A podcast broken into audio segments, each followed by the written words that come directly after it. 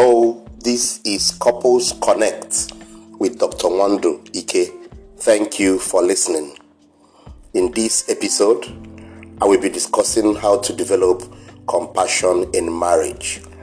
I did mention in the last episode that we'll be looking at this subject after looking at how lack of compassion can impact the marriage negatively.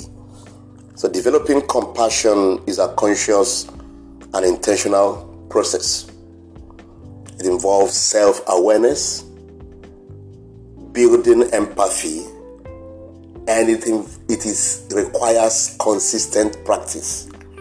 requires consistent practice. So, when you talk about developing compassion in marriage, you're just talking about a continuous process that is intentional.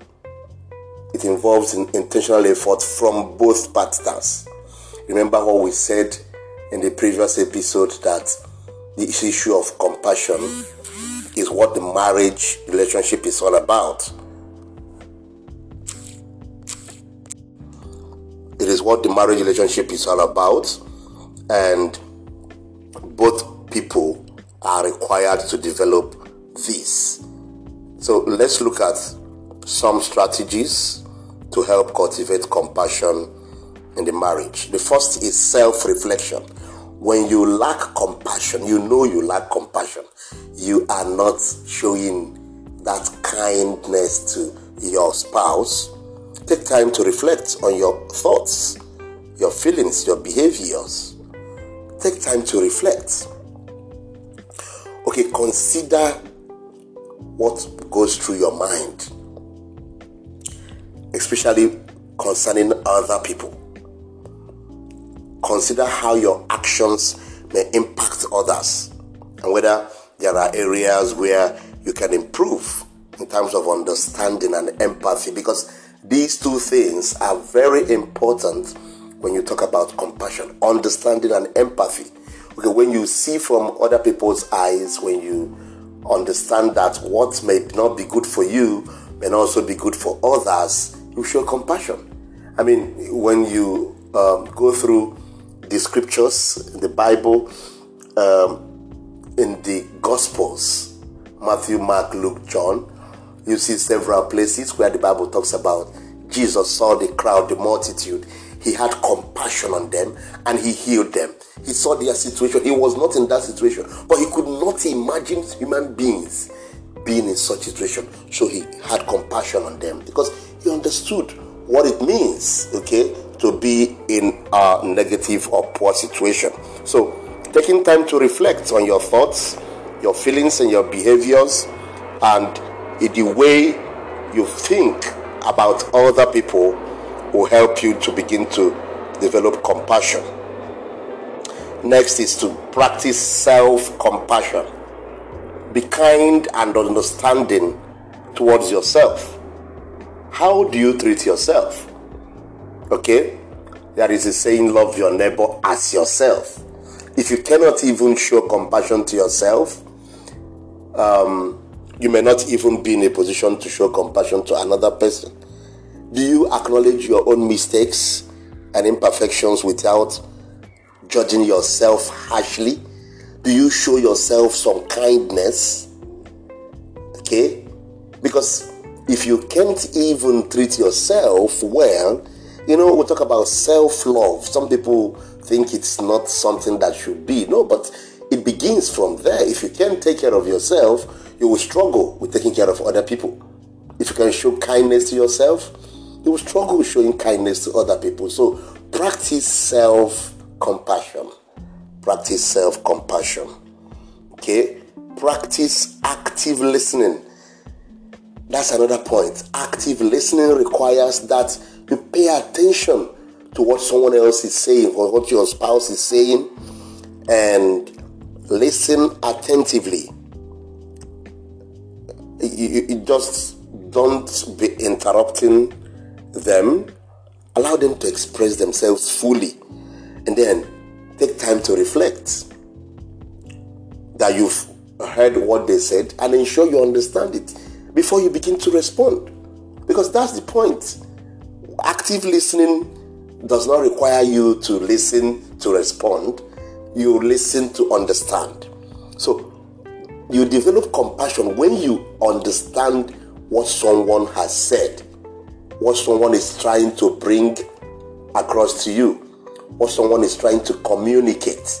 But if you don't even pay attention when the person is speaking, how would you be able to get what the person says? Okay?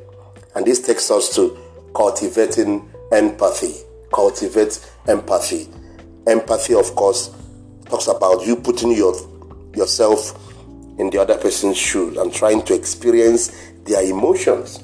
Some people they don't care if their spouse face is frowning, if their spouse is frowning, if they are looking dull, they just you know move on. That's not okay. That's not okay. Okay? Compassion requires that you come home and ask your spouse, How are you doing? How has your day been? And then you wait to listen you know, to hear what they say. Or your, your spouse also asks you the same question. Okay, care to understand. Make an effort to understand your spouse's feelings and perspectives. If there is an issue, don't just wave it aside and go ahead and do the way you think. Seek to also see from their own angle and validate their feelings even if you don't necessarily agree. It is about how your spouse feels. You know, someone said to me one day, I was trying to mediate between two people, a husband and a wife, and the wife obviously needed to apologize to the husband for certain reasons. And she said she didn't see why she needed to say sorry. I mean, that she did. So I said to her, it's not about what you did or you didn't do you are justifying that you are not wrong. She, he has already said sorry to you. It's your turn to say sorry. There is nothing, it doesn't take away anything from you. And I asked the question, I said, when someone loses their loved one and you go there and say, I'm sorry about what happened, does it mean you killed the person? No, you are trying to also identify with the other person's emotions. So that is not, it, it, the, saying sorry is not necessarily an admittance of wrong it is trying to share another person's feelings. Okay, so validate your spouse's feeling. Um, that's important in developing compassion. The next point is to express gratitude. If you can cultivate the habit of expressing appreciation for your spouse's quality actions, positive qualities, and actions of your spouse develop the habit of showing appreciation for that. So that over time, you begin to see things from the positive perspective the more you because you know when we continue to complain about our spouse sometimes it appears that there is nothing good about the person anymore and you now ask yourself well you saw this person what was it that you saw that was good look at those things you know Show gratitude for those things. Acknowledge the effort they are putting into the relationship. There is something positive the person is bringing to the relationship. It's not all wrong about someone. Okay? And if there are things that you value and you are grateful for, be specific about it. And also be specific about the things you think should be should be changed. Okay? And keep influencing. But show gratitude at all times. It helps you to develop compassion. Let me also add creating an environment where open and honest communication is encouraged. Open communication gives everyone the opportunity to share their thoughts and feelings with the other person and encourage them to do the same. Okay? So you are willing to have difficult conversations with empathy and respect. That is an environment of open communication. And with that, the two of you develop understanding that helps you to show compassion for each other. Okay? Um, let me end with this point about practicing mindfulness. What does that mean? Cultivating mindfulness is about becoming more aware of your own thoughts and emotions. We go back to about you again because that is very critical in developing compassion. Okay? You can seek to meditate so that you can develop greater sense of presence and awareness in your interaction with others. Think thoroughly.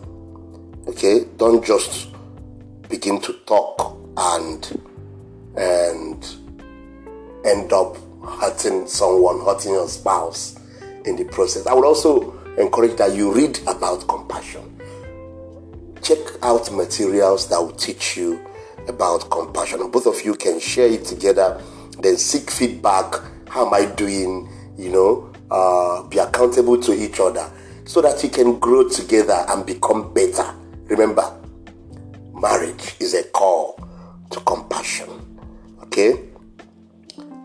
Let me say that we must remember that developing compassion is an ongoing process. It requires effort and dedication. It's not a place of giving up. It requires patience. So both partners must know that you actively contribute to creating an supportive environment in the marriage. Okay? I believe that these points are helpful. Keep enjoying more bliss and better intimacy. Please remember to follow my podcast and share your contacts. Share to your contacts as well. Bye for now.